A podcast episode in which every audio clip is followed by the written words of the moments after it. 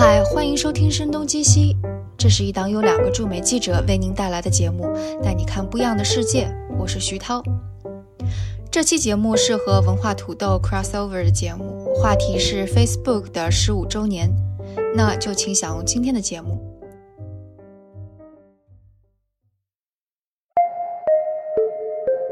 我是伊康糯米。今年二月份呢，是社交媒体 Facebook 脸书成立十五年的周年庆。然后今天我们的节目就想和大家一起聊一聊脸书这十五年它是如何改变了我们的生活，它自己又是如何改变的。和我们一起聊天的是媒体编辑高露颖，他现在和我坐在一起，在北京，以及在旧金山和我们连线的硅谷早知道以及声东击西播客节目的主播徐涛。徐涛你好。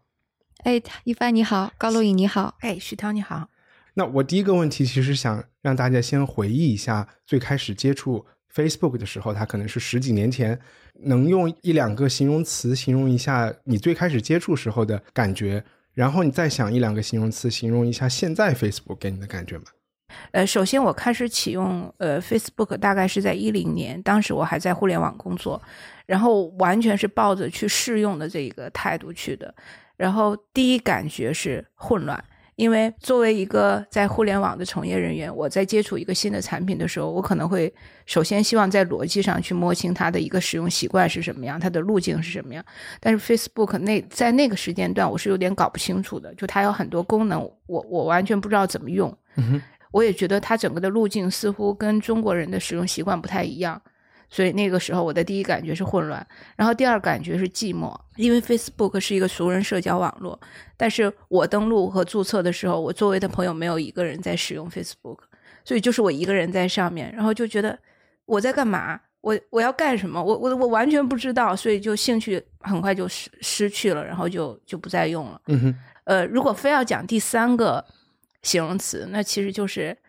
台湾人为什么要这么说？因为后来我的 Facebook 上的朋友大部分都是呃我台湾的朋友，是因为我有一个台湾的好朋友，他介绍他的朋友圈给我，那所以我在上面看到的很多都是台湾人，他们的生活状态是什么样子的。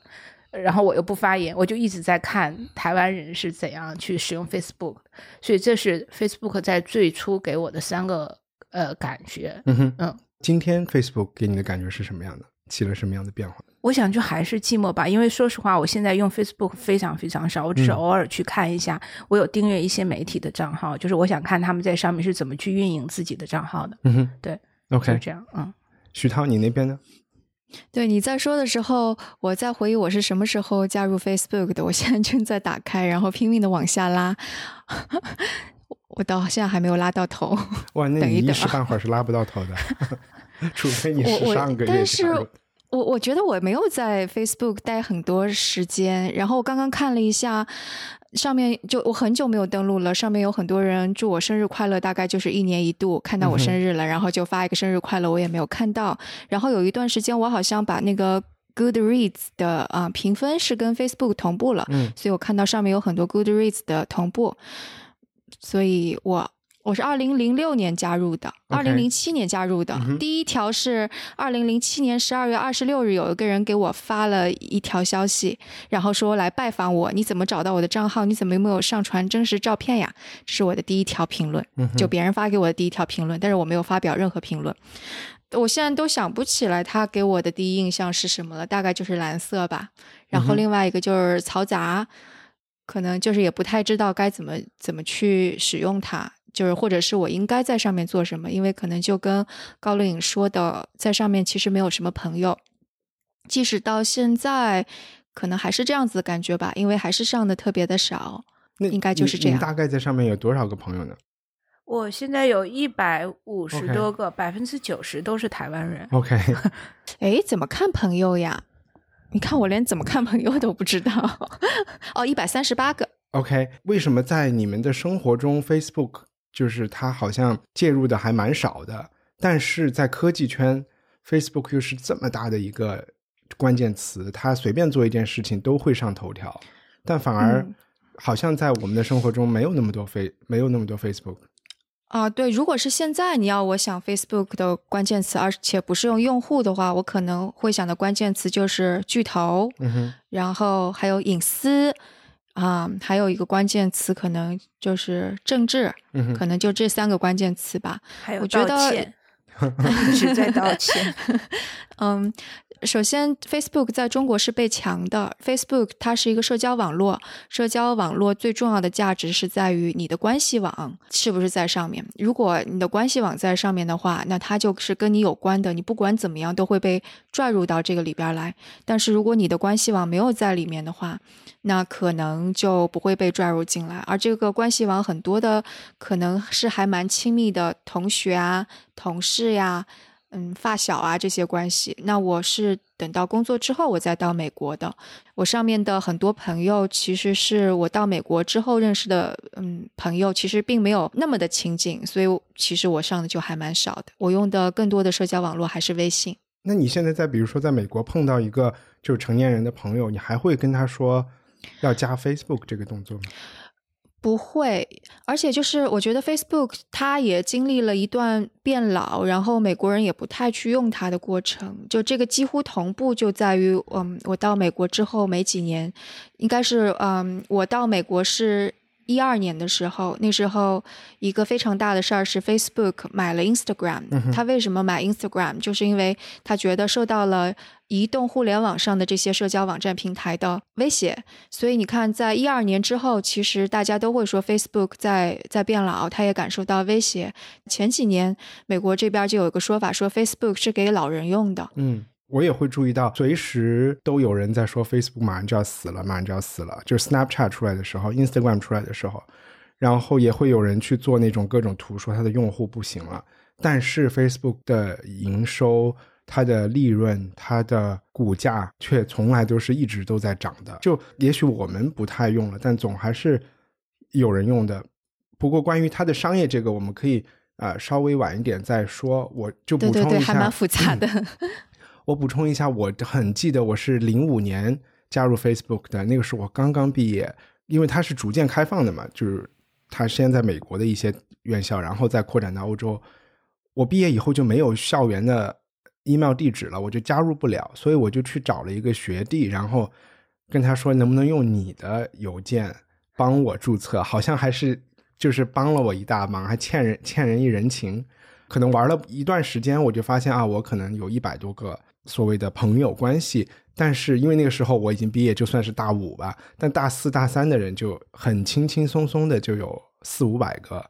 呃，当时也有一种给我的感觉就是校园还是一个很大的关键词，它几乎那个时候还没有开放给所有公众们。另外一个也是一种新鲜，但是那种新鲜是一种比较盲目的新鲜，就是所有的每天都会想上去看一下所有不同人 Facebook 的状态，但我不知道看那个东西的目的是什么，就有一点为了看而看，就似乎就是觉得，哎，好像每个人都可以发一条状态，这件事情本身就比较新鲜，而且我很清晰的记得那时候在办公室举目一望，就是你前后左右坐的人，屏幕可能百分之八十都是蓝颜色的，嗯，就你那时候在英国上班是吗？对，我在英国上班，Facebook 真的是一个上班效率的极大的干扰。然后这个状态其实持续到我刚才说零五年哈，我现在记得哪怕一零年的时候上班，可能还是有百分之三十的屏幕是在看 Facebook 的，以至于后来听说很多公司把 Facebook 这个网给屏蔽掉了，就特别是那些需要赚钱的银行啊什么的。现在想起 Facebook，我就会觉得它成了一个有点像，我也不知道是不是他的那个算法。就是现在我看到 Facebook 上经常发言的那些朋友，都是因为他们在某一个领域有非常强的呃关注度或者是热情。比如说，我有一个朋友总是喜欢骂政府，然后还有一个朋友总是呼吁大家去关注、呃无家可归的人，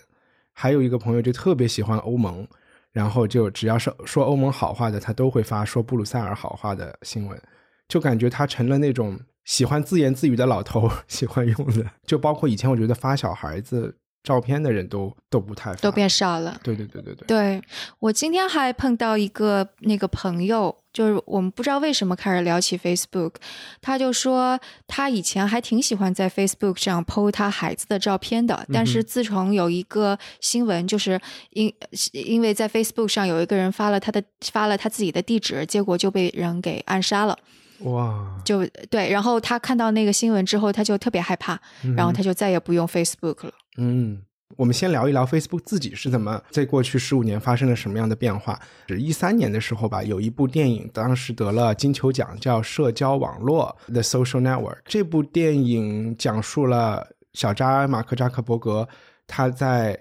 零四年的时候在哈佛的学生宿舍里是怎么把这个 Facebook 给搞起来的。那其实我知道，我们几个人为了录今天的节目，都去重看了这部电影。就现在再去看。Facebook 的起源有什么特别，就是触碰到你，或者是让你觉得当时没有注意到，现在又觉得特别有意义的事情？从去年到今年，Facebook 遇到的所有的困境问题，其实在当时就已经都埋下了啊，就是在零四年的时候就埋下了哈。零四年，就是他在学生宿舍创办这个的。就比方说，我们现在说他是否关心用户的数据，嗯他是否关心用户的隐私。然后你回过头去看的话，你会看到小扎其实是不在乎的，嗯，是否会介意触碰道德底线？他也是不在乎的。你是从哪一点看出来的呢？就比方说，这个电影一开始就是一个非常激烈的对话，是小扎在在约会一个女孩，但是他非常以自我为中心，说了很多女孩子都不知道怎么接的话，然后这个女孩子就把他给甩了，然后就走了。小扎就非常的难过，他就在 blog 上面回来就写了骂这个女孩子的很多的话，然后这个这个事情的确有，因为他的确写了这些 blog，在网上也能够找到。然后你看，就是他会在网上直接就去宣泄自己的情绪，然后他并不在乎这个姑娘的隐私，嗯，他会把这个姑娘的名字直接说出来，然后并且去评论她的嗯那个 bra 的 size 呀之类的，就这都是很冒犯的事情，他不介意。然后他做的第一个就是相当于 Facebook 的前身，是一个把所有的呃哈佛校园的人的照片。拿出来，那这个也是触犯隐私的，或者触犯，反正他是从通用黑客的方式把这些人的这照片全都拿出来放在一起比，谁更帅，谁谁更美。那这时候电影当中就有一个嗯桥段，是他的朋友就过来说：“你真的要这样做吗？这样做不太好吧？”然后他他说：“这有什么不好的？反正他就 就就就这么去做了。即使是到这个事情使得哈佛整个网校园网络。”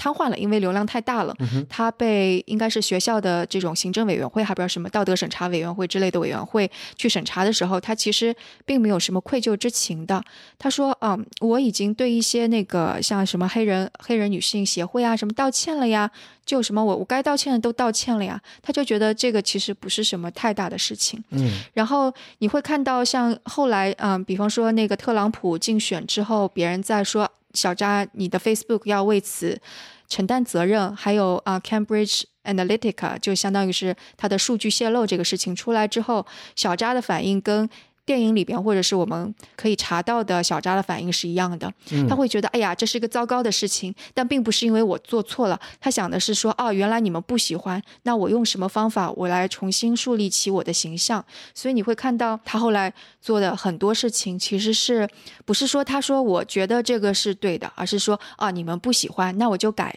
改变一种方式去展现我的形象吧。所以就看这部电影的时候。把后面的很多事情对应起来，就就觉得还是蛮微妙的，以及真的觉得这个导演抓的很多要点非常的准。这个电影最终看下来，我觉得就是科技它可以非常充分的暴露人性，然后不管是创始人的人性还是用户的人性，都可以得到最大限度的展示。但是科技它从来不去做道德上的判断，但往往掌握了这种能力的人，尤其是创始人。他可能因为想让这种能量不断的扩大，他会不断的去做一些道德上越界的事情，去刺激这种能力的不断的放大。那有点像，嗯，蜘蛛侠里面的一句话，就是能力越大，责任越大。那到最后，你是不是能够意识到自己的这种科技进步所带来的社会责任？这完全取决于创始人自己内心是怎么去做这种判断的。嗯哼。但是科技并不为此去承担责任。嗯嗯。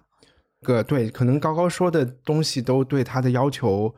有点高，对，有点太高了。从这部电影，毕竟他才三十五岁，现在。对，从这部电影里，我的感觉就是这个人真的是一个，也可以说是渣男，或者就是一个呃，我觉得不是情商脏，就是很低，对，就是一个情商低的或真实者的缺根弦，嗯，但是同时，但你知道吗？他真的不是情商低的人，我觉得，就是他有点我不是说电影里边，嗯我不是说电影里的形象，因为我觉得电影里的形象是把他夸大了的。嗯但我我觉得真实的扎克伯格他不是一个情商低的人，他是一个他要他要施展他的魅力，他是一个很厉害的人，但是他只是选择了我把这个他的智商放在哪里而已。电影里同时也透露出他是一个自我优越感特别强的人，嗯哪怕他的确是一个很厉害的人。就是哪怕是在哈佛那个环境里面，我觉得也不应该加哪怕，但是 就并、并不是说在哈佛的人就多了不起也有他。很自卑的地方。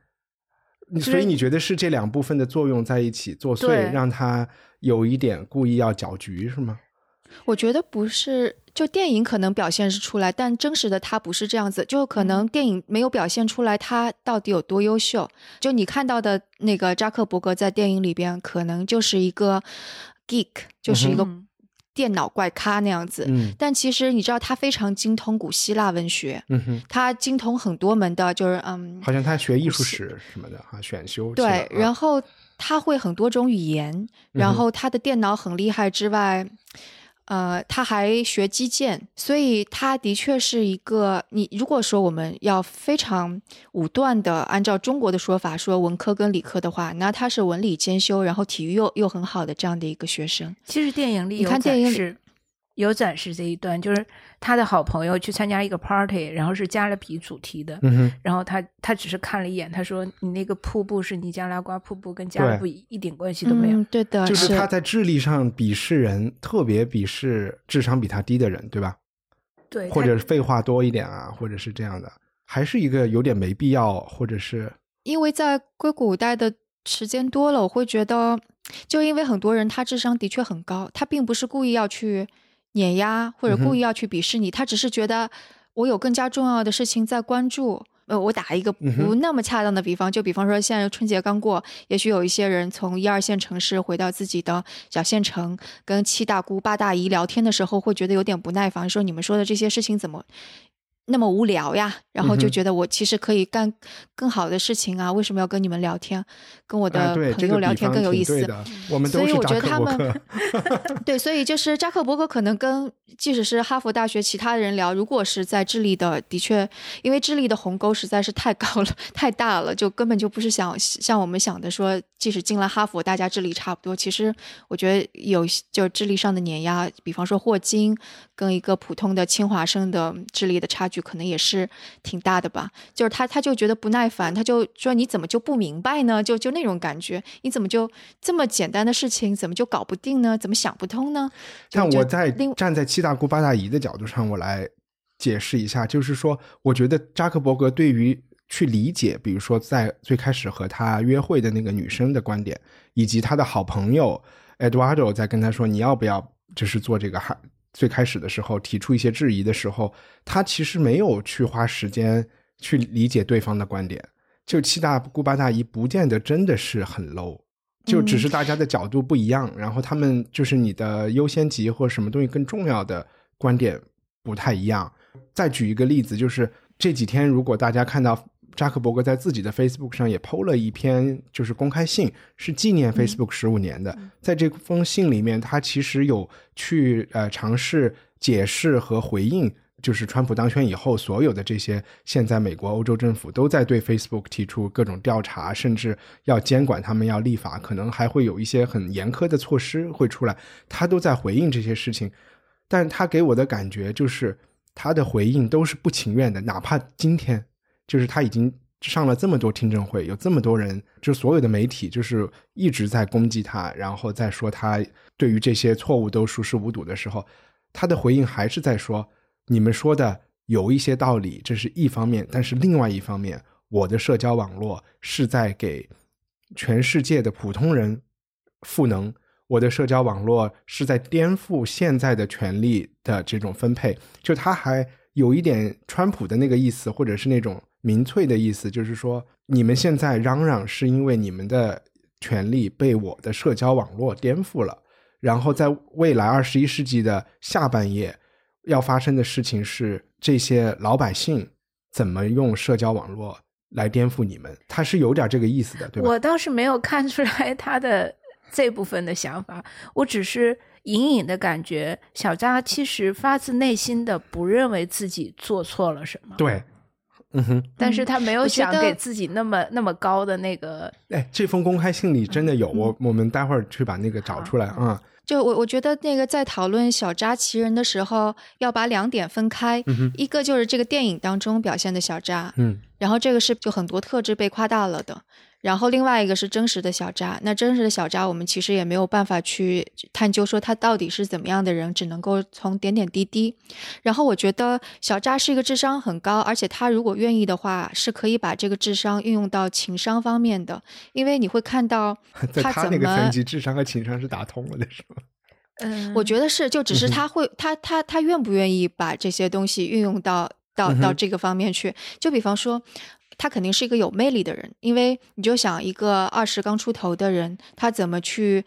呃征服了那个 Sean Parker 或者是 Pill Till，就这这些全都是大佬的心。然后，并且你看在啊、嗯小扎之前有这不是一那么多的社交个相互利，用的关系吗？其实不是这个，你可以说是相互利用，但其实有比这个更加复杂的东西。就我就举一个例子，嗯。在嗯，Sean Parker 跟那个 p i l t l 在投资 Facebook 之前，其实还有其他的社交网络，就比方说 Friendster。Friendster 我记得应该 p i l t l 也投资了，嗯。但是这个这个网站就就后来就黄了嘛，嗯就现在就只有 Facebook，包括 MySpace，、嗯。它的创始人其实也是一个商业天才，反正也是混不吝的这这么这么个创始人。但是为什么是小扎能够在精英辈出的哈佛和硅谷这样的地方迅速笼络了一帮人，然后死心塌地的为他工作，然后在他，然后甚至是把 Google 的那个 Sandberg 嗯哼，呃，都拉拢过来作为他的 COO。我觉得他只要是他愿意施展他的魅力，他是包括 Bill Gates 后来也成为他的啊、导师 mentor。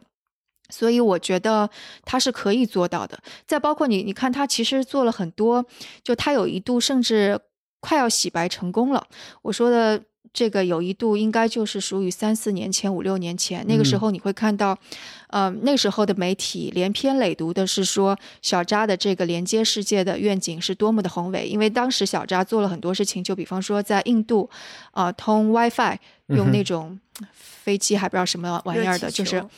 对对对，就这类的东西，跟那个 Google Google Google 的那个项目有点类似。他是真的是去了很多地方，并且宣扬自己的这个愿景，包括嗯，小扎当时投资的很多项目跟其他公司投资的相比，非常的成功。就比方说 WhatsApp、Instagram，还有当时的 VR 眼镜 Oculus。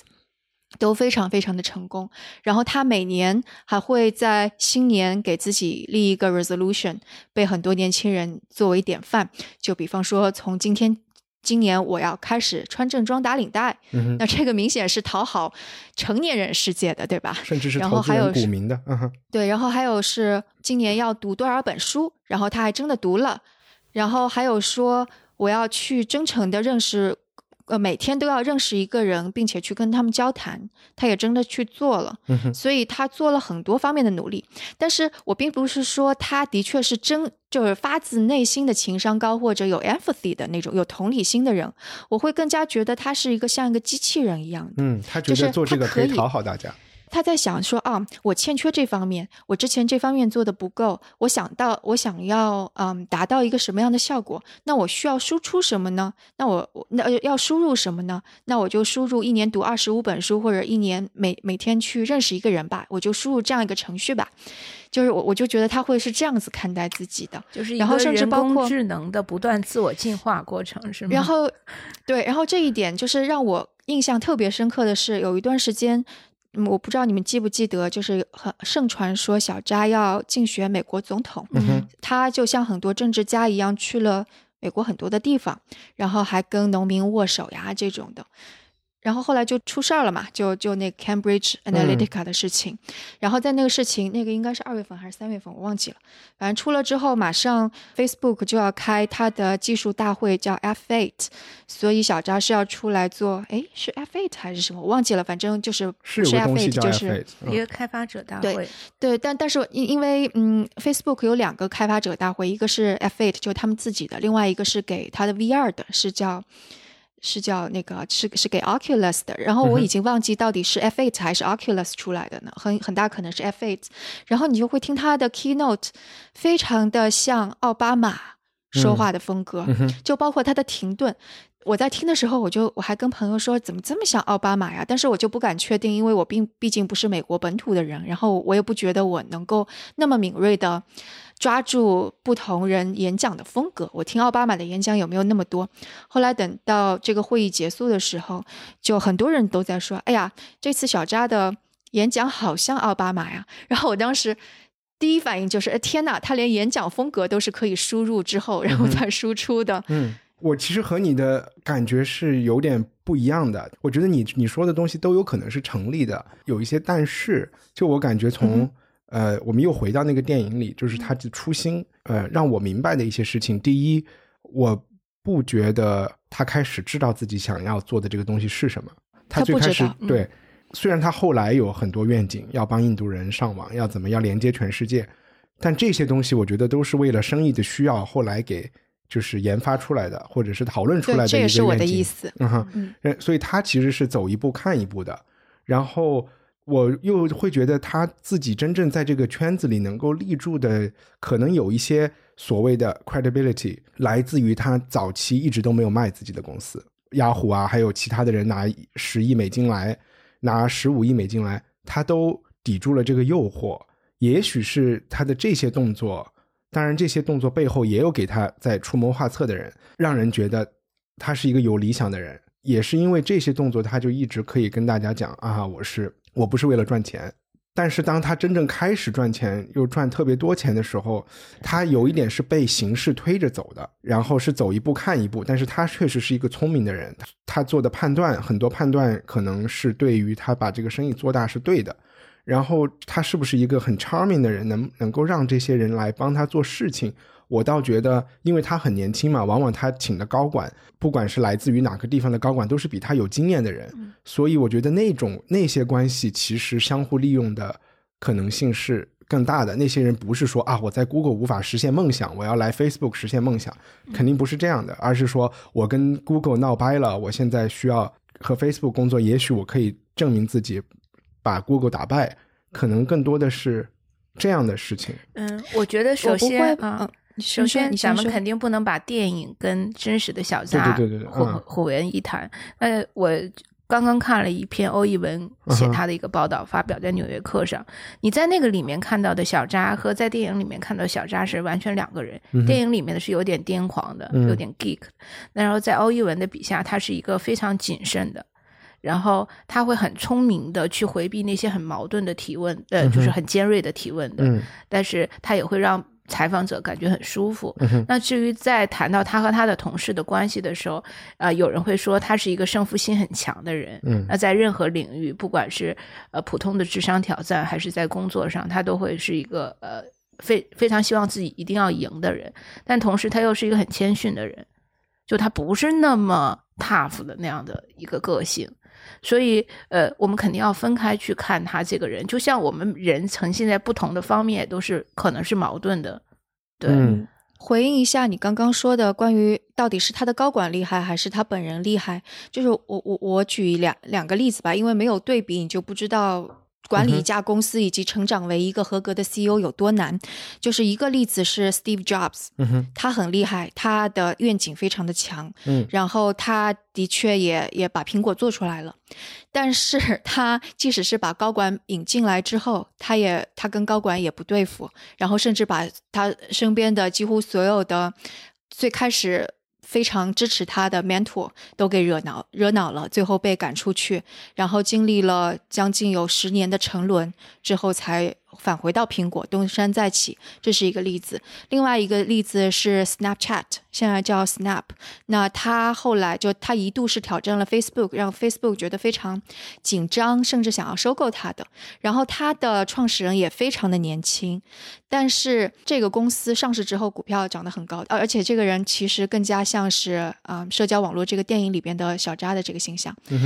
你看他现在高管就都走了，然后 Snapchat 的。后劲儿已经不足了，嗯，他即使出了一个比较爆款的那个 Snap 的那个眼镜儿，但是你看后后续也没有什么东西。然后基本上他现在已经完全没有什么可以去跟 Facebook 挑战的了吧？我的意思就是说，的确，作为一个年轻的 CEO，肯定是需要有高管的帮助的。就是任何一个人成功，都是需要有周围的人去帮助的。但是一个年轻的 CEO，你怎么完成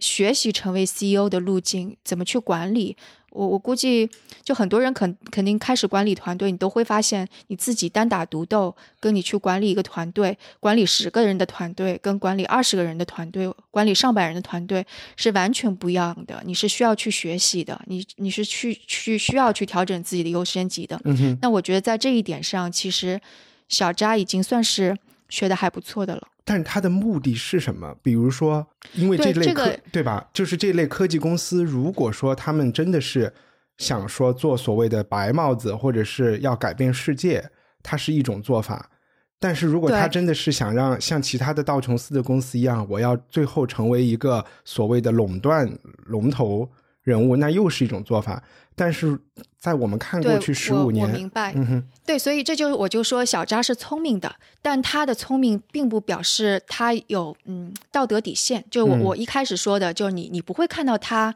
对道德上面有任何任何内疚的，所以我就会说他就是嗯，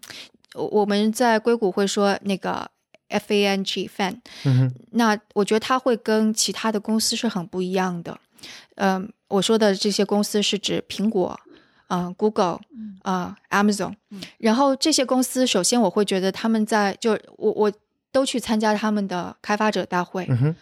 我会觉得 Facebook 的开发者大会是最没有意思的。嗯。这不仅仅是因为它的面向消费者的产品是在只是在网络上的，只是发发消息啊，然后信息流啊这种的，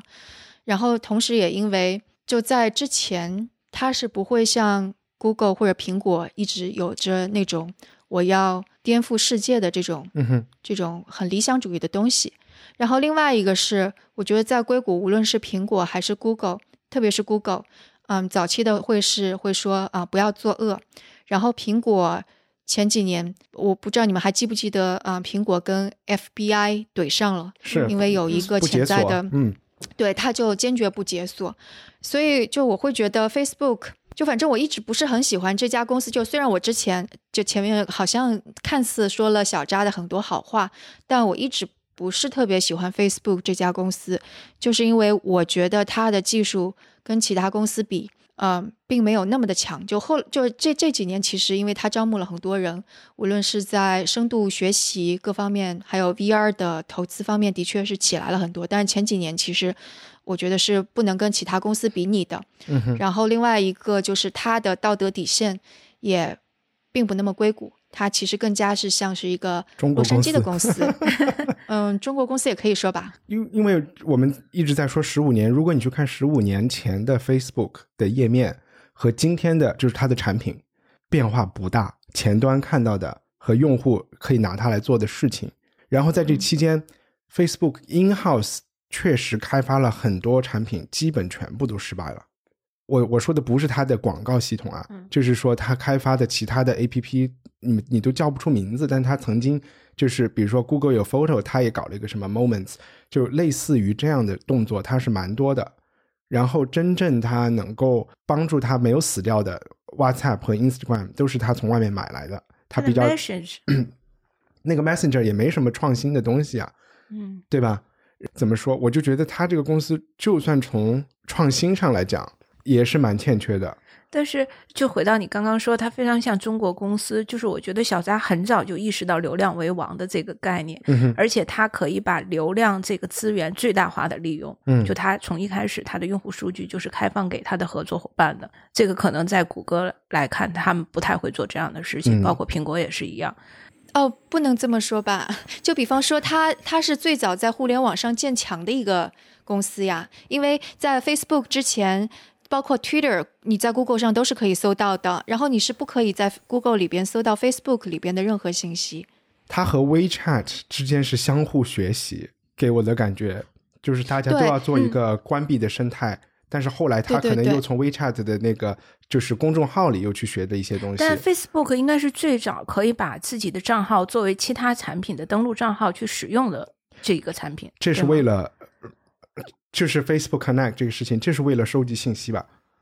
更大、呃更大程度的获取用户，嗯哼，嗯，也可以这样理解，因为这个其实最开始不是 Facebook 做出来的，这个是外部的人，好像是做了一个什么插件。小扎觉得还挺有意思的，我记得好像是这样。呃，不过这个也也也没关系。我觉得我们关于这种公司技术的，可以先先稍微停一下。呃，想聊一聊，就是过去十五年，我们刚才讲了，我也不知道有没有讲清楚，十五年来 Facebook 变成什么样，只是好像有一种感觉，它变得越来争议性越来越强了。呃，Facebook 就是在什么样的程度上改变了我们过去十五年的生活方式和我们的文化？我我就先说一些最明显、最最明显的例子，埃及的穆巴拉克，嗯然后他只当强人，政治强人当了三十年。他的下台和有一个 Facebook 群组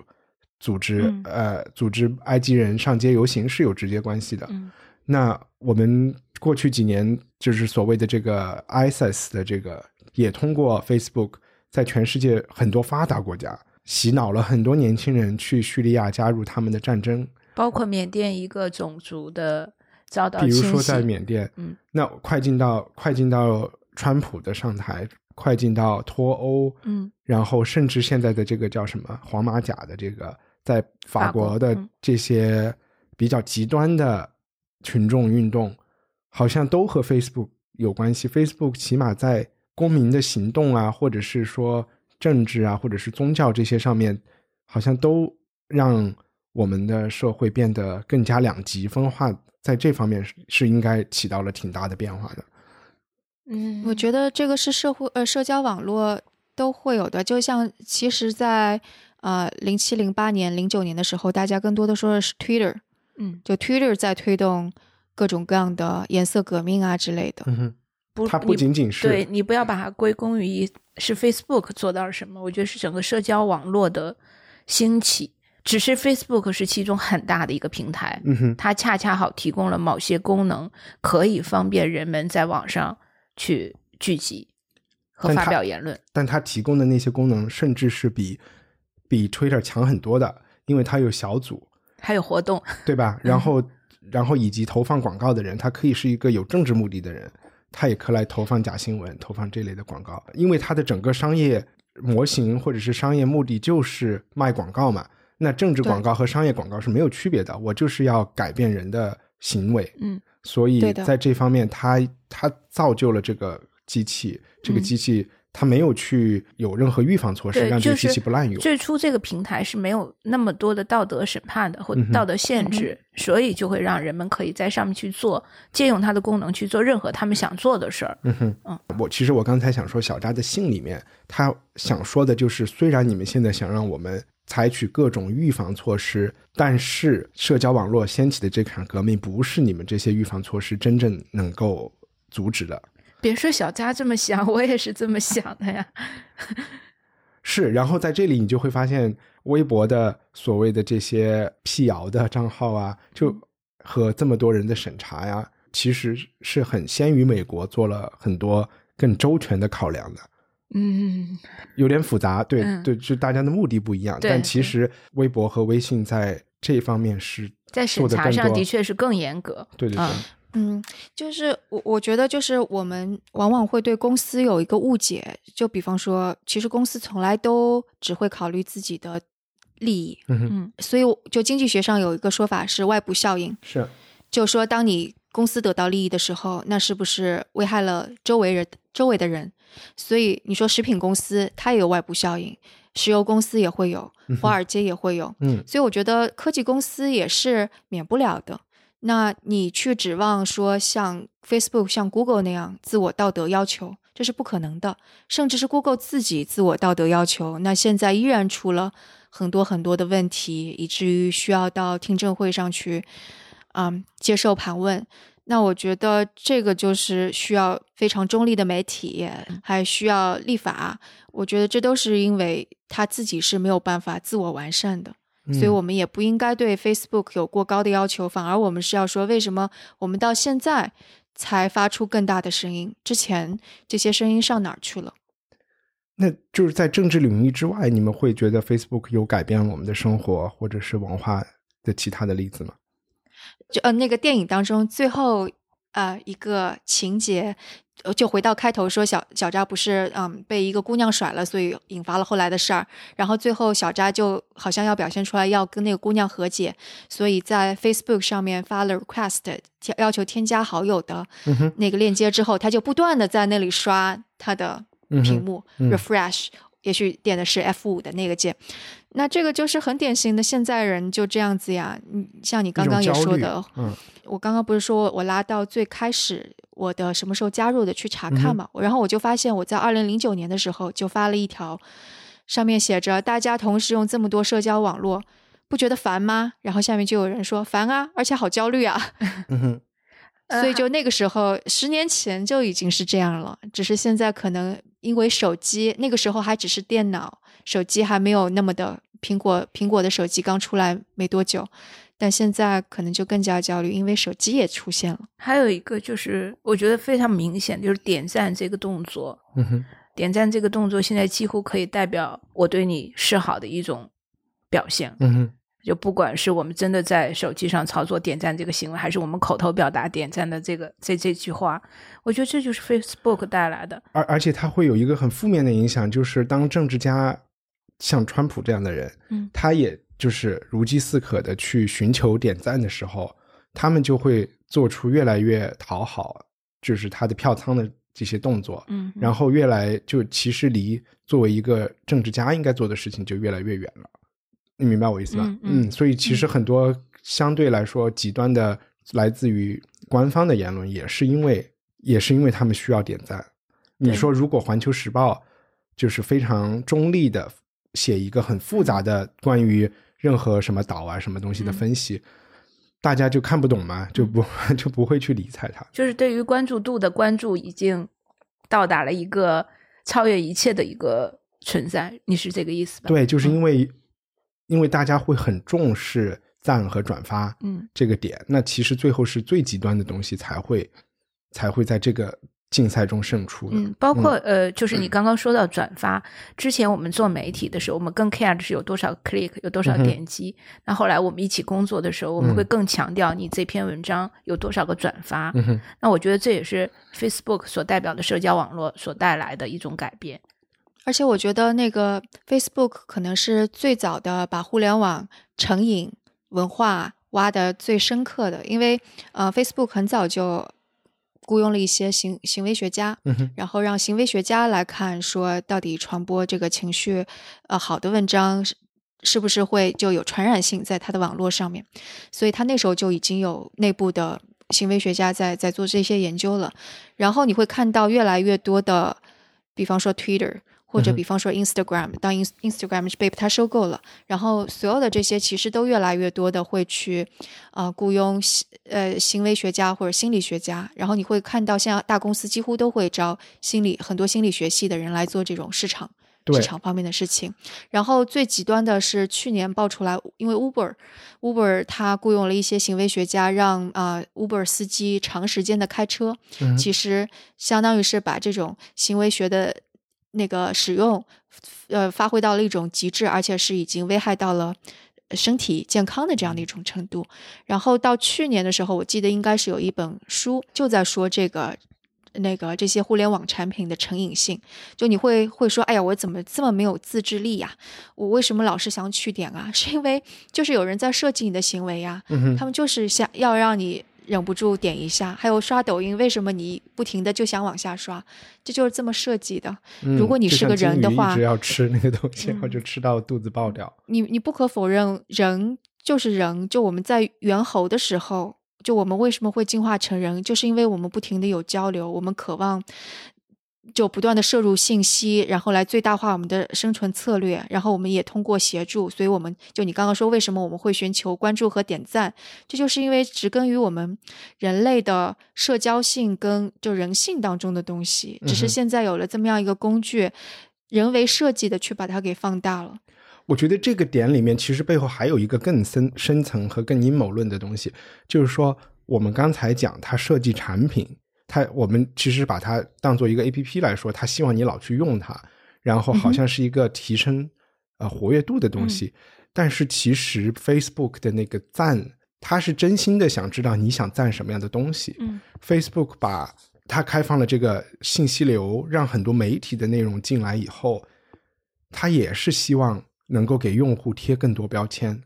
因因为这些不同的新闻信息或者媒体信息它很复杂嘛，它有的可能是讲养花的，有的可能是讲汽车的，有的是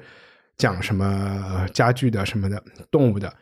它通过用户喜欢赞和转发什么东西，再给你贴标签，最终的目的还是为了广告，就广告，对，它还是为了广告，所以不仅你是它，你是在，就你是产品，就是这些媒体也是在帮他们，相当于做测试。所以，就其实现在还有一个大家讨论的事情，就是说免费的这个模式是不是真的是对的？因为互联网，嗯，出现并且开始赚钱，包括 Google，嗯，出来之后，大家觉得特别伟大的一个发明，就是羊毛出在狗身上或者羊毛出在猪身上这种模式。嗯，就你用它，你是免费的，但是我向广告商收费，就这样的一种模式。但是，就是现在大家就越来越意识到，你虽然得到免费的东西，但其实你是不是没有付出的？你除了付出了隐私，你自己的这些数据，你还付出了你自己的时间。我一直觉得人对于浪费时间这件事情是几乎是出于一种本能的，就是哦，对，这个人是可以浪费时间。呃，在社嗯交网络没有出现之前，可能我们不太会去呃在公众面前去表达自己的心路历程，你顶多去跟好朋友去聊一聊。但是我们现在会发现，在社交网络上去表达自己的心路历程是一件非常自然的事情。你我当下某一个不爽，或当下我很开心，我马上就把它抛到网上去，这是一个特别自然而然的行为。哎，你说的这个和我们或呃，就是一般讨论的社交媒体，其实这么多年养成了一个所有人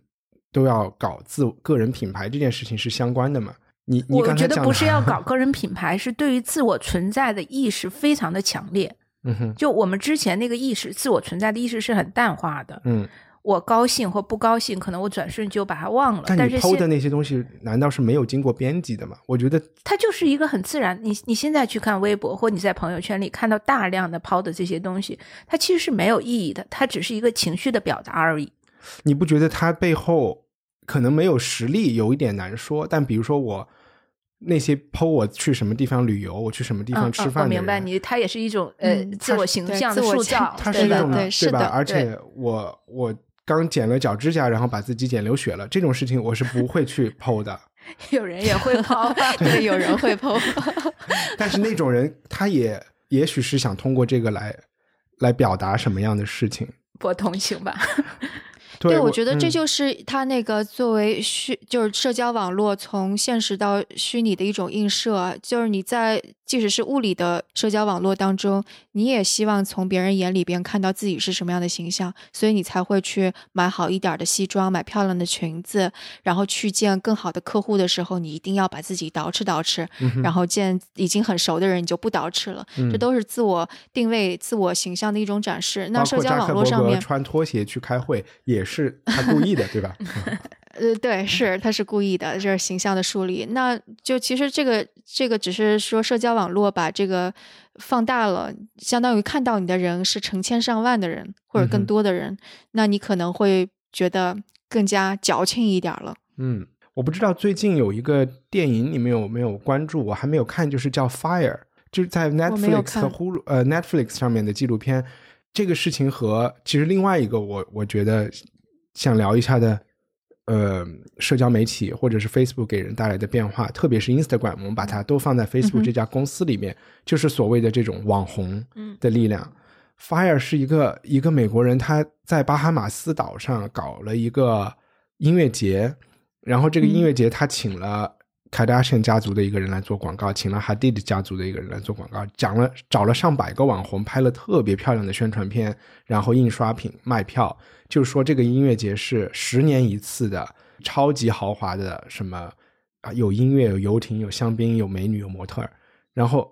票几百美元一张，上千美元一张，票都卖出去了，最后这些人到了巴哈马斯啥也没有。然后就成了一个骗局。这个人已经被判了六年入狱了。最近就是可能这件事情爆出来结束之后，Netflix 和 Hulu 都分别拍了一个片子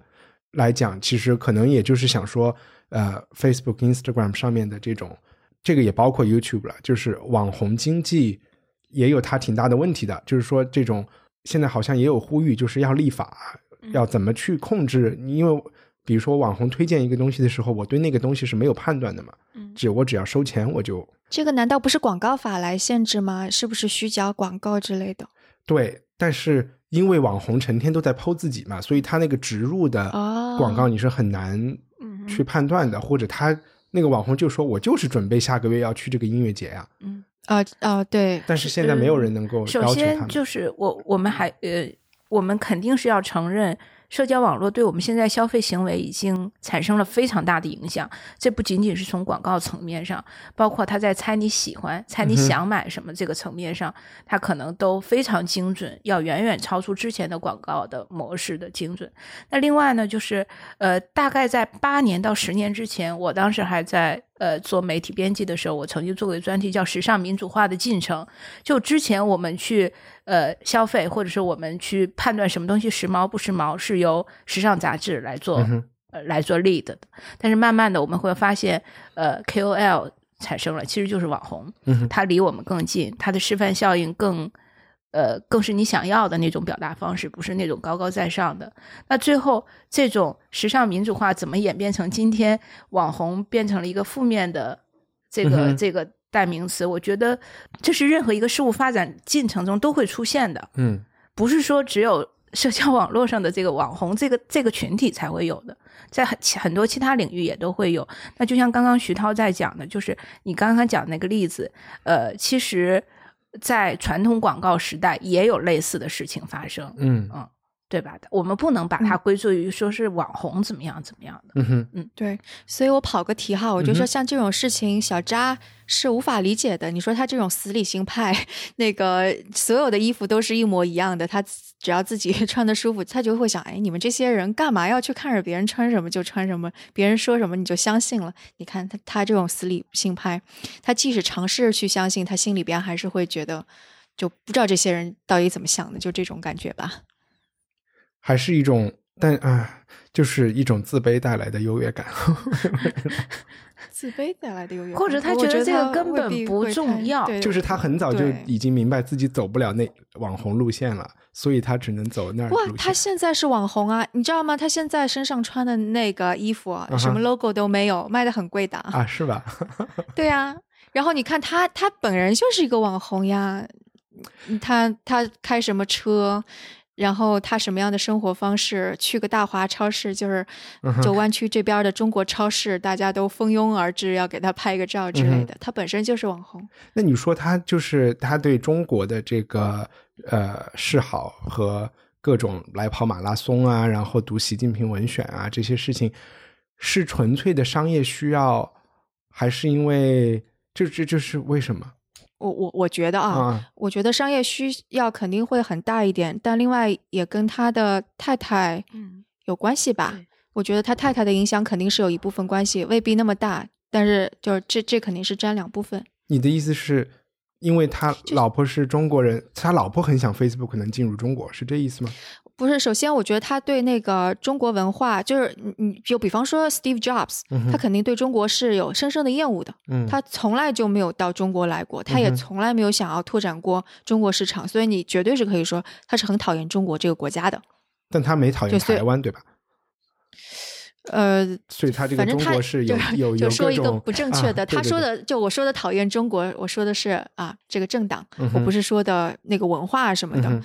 然后小扎，我觉得他他肯定是一个，他喜欢的是文化还是喜欢的是制度呢？我觉得他他其实是，或者或者就比方说，你会对英国有天然的好感，或者是我对法国有天然的好感，或者我对我就是对。古巴或者巴西，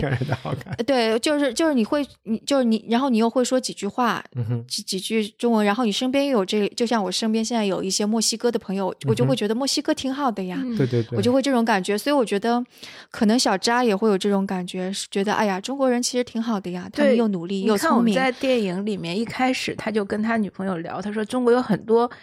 像你这么聪明，甚至比你更聪明的人，就他话里面就已经带到了。哎，但是中国有很类，曾经有很类似 Facebook 的产品，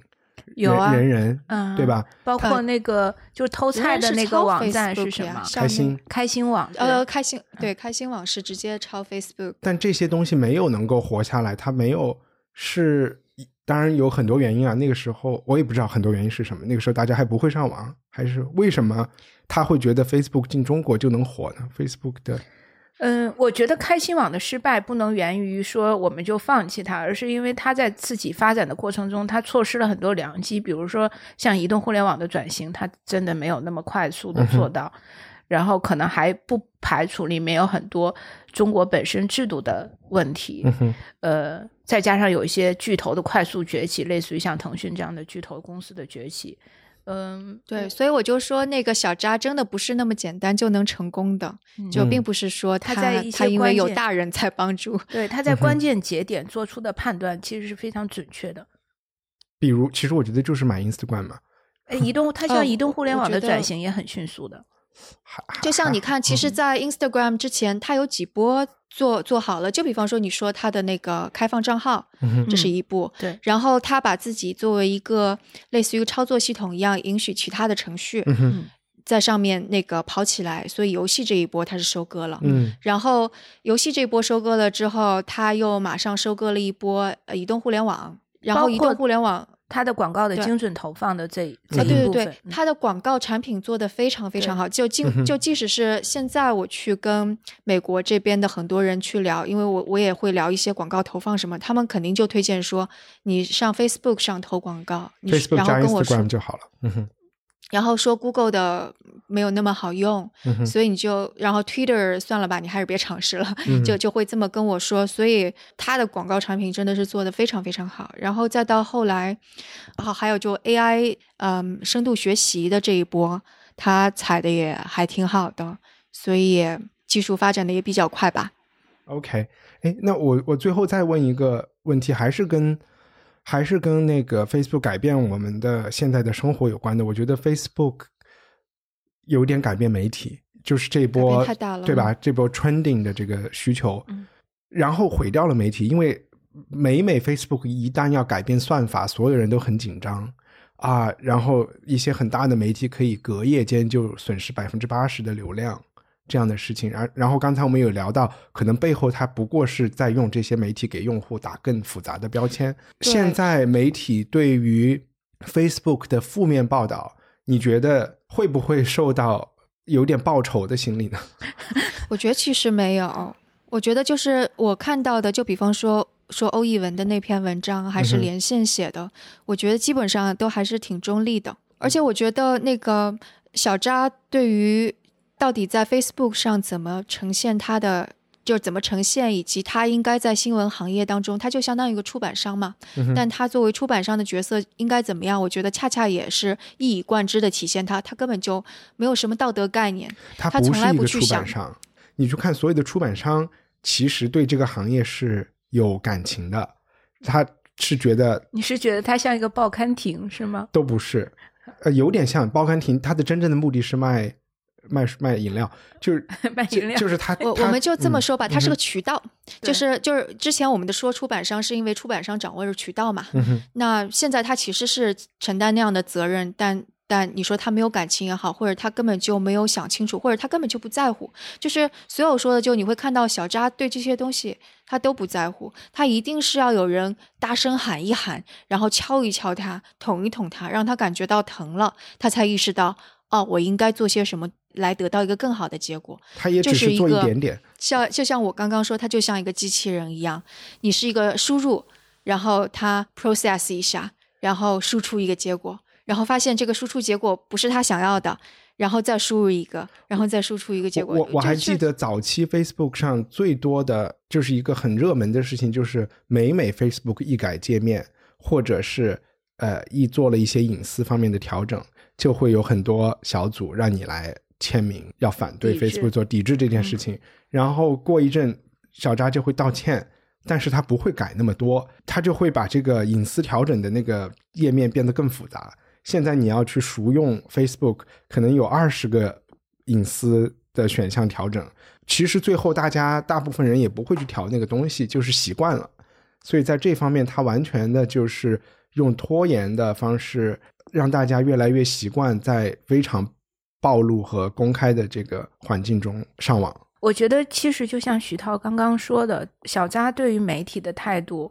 他不 care，他就是不 care。那对比中国，呃，张一鸣张一鸣的今日头条对于媒体的态度，其实跟小扎是一样的，他本质上是不 care 的。对，嗯，对啊，就我我就打一个比方，就是他即使没有你这些。正儿八经、老老实实做内容的媒体，他倒照样可以赚广告的钱。对他现在能够给你一个位置，他都觉得自己已经是很了不起了。我看到过一个数据，就所有新闻行业在 Facebook 上面的内容上面占的大概就百分之五，说是。那但是这百分之五能够给他带来多少广告收入呢？就根本就不算什么。他放任那些啊内容工厂、内容内容农场制造出来的内容。能够给他带来的广告还更多一些呢。你说，你说，即使是小扎在乎，那他作为一个公司，一个需要去满足投资人、需要去看股价的公司，你说他在乎吗？我就还是那句话，他那个内容不管什么内容，他只是希望给用户打标签，只要用户愿意看、愿意赞就好。这就是为什么你你讲的这种内容工厂或者是农场，你现在去看 Facebook 视频。就和微博一样，里面全是盗版内容。这个和 YouTube 是严严就非常不一样的。这些盗版内容他也不在乎，他也不管。嗯，他只要完成一个盈利的闭环就行了。反正有内容、有数据、有有有流量、有数据，然后我可以把这些数据打包一下，然后卖给广告商，然后广告商给我钱了。我就很开心，所以他的最大的客户，其实我们我们一般说这种出版啊、媒体啊，或者这种社交网络，它有两两个客户，一个客户是你直接的内容消费的用户，另外一个客户是广告商。那你说这两个客户，广告商是直接能够带来钱的，那他更在乎哪个？所以我们说他的广告产品做的超级好，那可能真的会是比他的这个网站做的还好吧？对对对，好呀。那我觉得我们今天就是呃聊的就差不多了。如果大我有一个最后的问题，就老有最后的问题，我不知道有没有人想回答。网上一个非常流行的就是每年都会讨论的，特别是在新年的时候，都会有人要发愿说我要我要退出社交媒体，退出 Facebook。你们有曾经想过做这样的事情吗？没有，但是你知道那个声东击西的用户群里边，关于这个事情还吵得不可开交过。我想用我的故事来讲一个我对社交媒体的感觉。在注册 Facebook 后的一年，我就开始使用 Google Plus。我在上面玩了很久很久，那上面全部都是陌生人，但我们在一起是基于某种兴趣。我从来不否认我对社交媒体的依赖，但是我会去辨别。我的兴趣点到底在哪里？我是更愿意跟什么样的人在在一起，展示给什么样子的人？嗯，对。今天你如果说让我戒掉社交网络，我觉得这是不可能的。但是我会去选择，选择跟什么样的人说话，选择把什么样的话放在社交网络上。我我就觉得，其实社交网络或者是微信或者 Facebook，其实在我们生活当中，它是一个我们。用得到的产品，它也是一个工具。就最重要的是你怎么去用。就比方说，有的人，我我我觉得，当你过度的沉迷，那。你可以是归结像我们刚刚说的，嗯，那个行为就是行为学家在诱使你，产品经理在诱使你去做，但其实也有一部分是你是不是真的缺少一些什么东西？就比方说，有的人是缺少关注，所以他就会剖那些特别夸张的照片，一定要假装自己在哪里。那如果真的是，就或者你再问一下扎克伯格，或者是问一下特别就在科技行业正觉得不不要是科技行业，就或者是一个觉得自己。有一个 mission 要去完成，然后整天很忙的人，甚至是一个妈妈，你会发现他没有时间去刷微信，是因为他所有的生活已经被其他事情给占满了。那我觉得这就是一个自然而然戒的过程。那你说，你当你跟他说，你说你要不要去戒微信、戒 Facebook 的时候，他就会想，哎，我的朋友都在上面啊，我为什么要戒啊？他也不占我太多时间啊，只是很方便而已。然后事实上，就比方说我现在。旧金山，如果我要跟我的父母亲视频的话，我会用微信，我也会觉得它是一个非常好的工具。真的，就吃饭的时候给他们发一个微信，就是要求视频一下，然后一起吃饭那种感觉还挺好的。嗯，其实我就觉得工具完全是看你怎么用吧。哦，我们现在就在用 WeChat 录这期节目。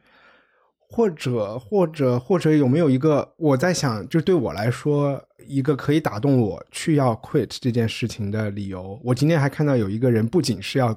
要离开 Facebook，他要离开所有这个 fan 的这个产品，就他说特别特别难。我觉得唯一的一个就是说，我们如果真的是站在一种什么样的高度，就觉得这类公司它的权力越大，它越有可能要滥用它的权利嘛，所以。不用它是为了不要给他们那么多权利。你是说保护自己的隐私吗？但不是从个人层面的。我我我明白你的意思，就像当年那个 Uber 在中国，那个 Uber 中国卖给滴滴，然后滴滴提价了之后，我回到旧金山，我就迅速不用 Uber 了，因为我就害怕 Uber 一家独大，所以我就嗯即使 Lyft 很贵，我也开始用 Lyft。嗯但是我觉得微信没有办法，因为微信。就除了刷那些什么，还是你工作联系的必要的东西啊。嗯哼，只是身边有一些，你看，比如说所有的播客的这些自发的听众群，他们都不会选择用微信，对吧？对，就是这些你可以选择的。对对对，我觉得你在在可以自我选择的时候，你可以选择这个，但是如果。我觉得像工作或者是很多在国内，他们也没有办法翻墙。哎呀，我本来春节是想回家给我家里人都装 Signal，然后以后就都在 Signal 聊天的，结果忘了，大家都去看知否知否去了。我觉得你把他们的习惯改变也是很难的一件事情。嗯，对我还听过一个 podcast，他说怎么放弃 WeChat，然后什么跟导师用邮件，给父母用了 FaceTime。但是我觉得，就改变别人这个过程，也是带给别人带来不方便的这个吧。所以在某个时候，就会有在起码在民主国家，就会有立法，可能就会来拆掉这些公司。对，是，嗯。Facebook 不是也同样面临这个问题吗？在他的听证会上，就有人提出把对，是不是嗯拆开断什么的？对，嗯。好，今天的节目就到这里。如果有什么问题或者想要讨论的，可以写邮件或者上 Telegram 读者群讨论。如果觉得在社交媒体摧毁传统媒体的时代，我们这些人还在坚持做内容很不容易，那就请支持我们。支持我们的方式可以在我们的网站 etw 到 fm 上找到。事实上，几乎所有关于我们的信息都可以在 etw 到 fm 这个网站上找到。那我们下次节目再见。